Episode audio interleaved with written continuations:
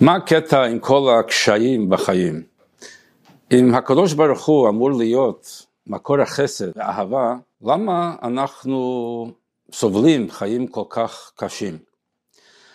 אז התשובה לזה מרומזת בשם הפרשה של השבוע, מטות. מה זה מטות? מדובר על שבטי ישראל, ראשי המטות. משה רבינו מדבר עם ראשי המטות, ראשי השבטים. אז למה אומר ראשי המטות ולא אומר ראשי השבטים? המילה שבט והמילה מטה זה אותו דבר, לא? אז למה מתייחס לראשי השבטים כראשי המטות? אז יש פה דיוק מאוד מעניין. מה ההבדל בין שבט למטה? אז יש כמה דברים. שבט, אם אנחנו מבינים את זה כענף שמחובר לעץ, אז מחובר לעץ וגדל ויש בו חיות. מטה זה נפרד מהעץ וכבר אין לו את כל החיות שהיה כשהיה מחובר לעץ. אז, אבל יש בו יתרון. היתרון במטה זה שנהיה קשה, נהיה חזק.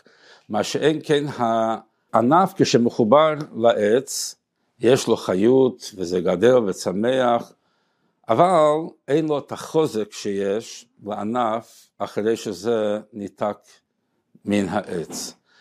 וזה מסמל שני מצבים בחיים של כל אחד, שני מצבים עם ישראל.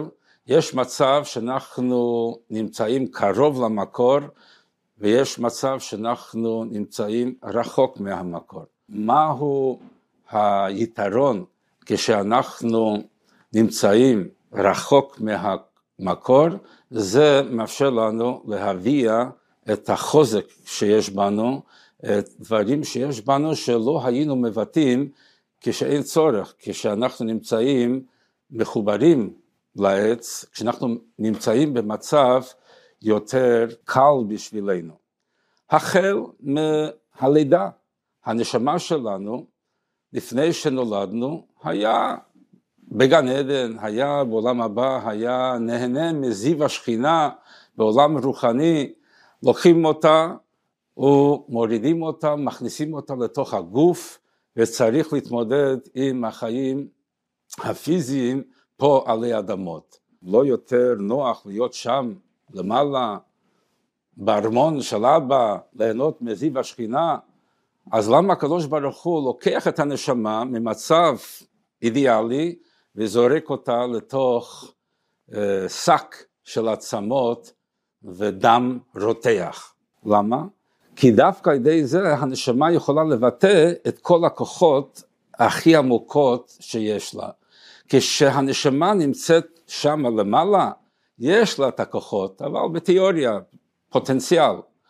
כשנולדה, יורדת פה עלי אדמות, וצריכה להתמודד עם כל האתגרים והקשיים, אז הפוטנציאל הזה מתבטא, וזהו הבדל בין שבט למטה.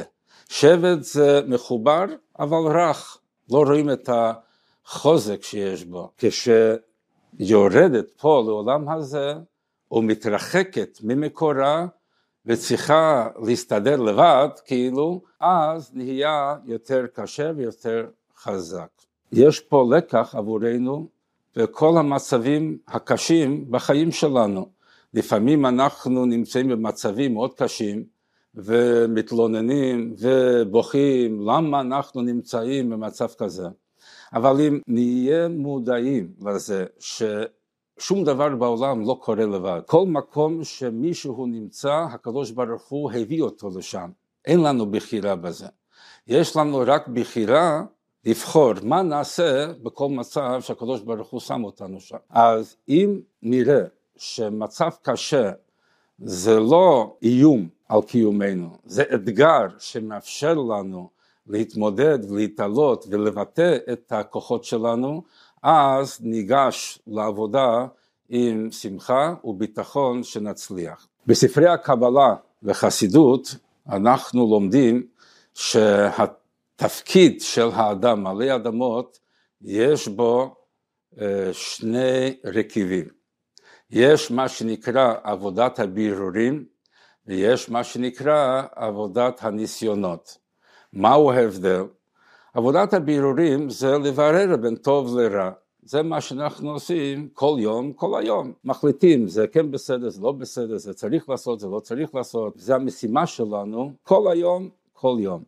להבדיל בין טוב לרע, לבחור בטוב ולדחות את הרע. אבל יש עוד משימה בחיים, וזה ניסיונות. כשהקדוש ברוך הוא שם בדרך איזה מחסום, ואנחנו צריכים להתעלות ולהתגבר על זה, זה חלק מהמשימה שלנו פה עלי אדמות. אני אספר לכם סיפור שמאפיין את שני הדברים.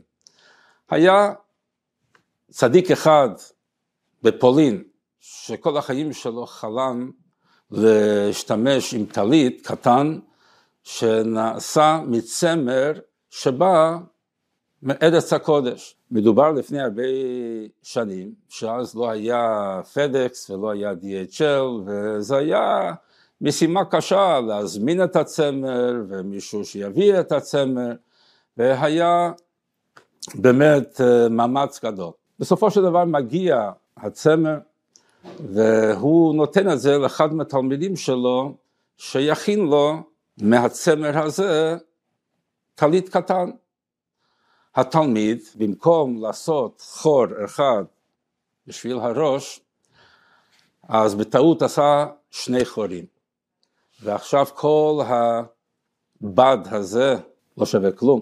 מה יגיד לרב שלו, שכל כך ציפה להשתמש עם הטלית הקטן שנעשה מצמר שבא מארץ הקודש, ועכשיו אי אפשר להשתמש. טוב, לא היה לו ברירה, אז הוא ניגש לרב, אמר ככה ברעדה, כבוד הרב, הרסתי לך את כל הבד, כי ישנם שני חורים במקום חור אחד, בטעות.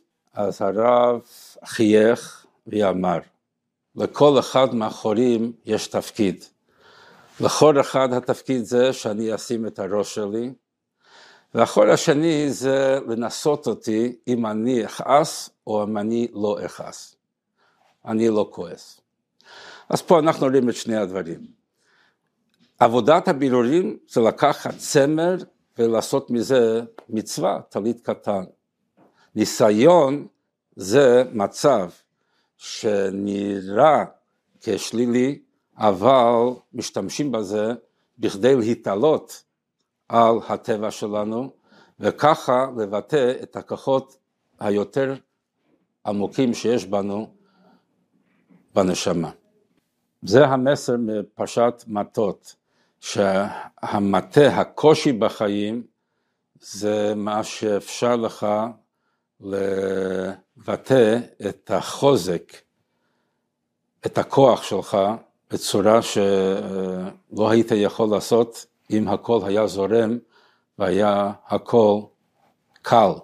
יש סיפור מאדמו"ר הרייץ, רבי יוסף יצחק, האדמו"ר השישי בשושלת חב"ד, שבשנת 1927 הסובייטים אסרו אותו, כי ראו בו כמנהיג כל החיים היהודיים באורך ורוחב חבר העמים. היה קשה מאוד בשבילו, שם עינו אותו בהרבה מישורים. בסופו של דבר שוחרר, וזה יום שמחה עבור החסידים וכלל ישראל, י"ב וי"ג בתמוז. ובהזדמנות מסוימת הוא ביטא שאם היו נותנים לו את כל הכסף בעולם, לא היה מוכר את החוויות שהיו לו שמה.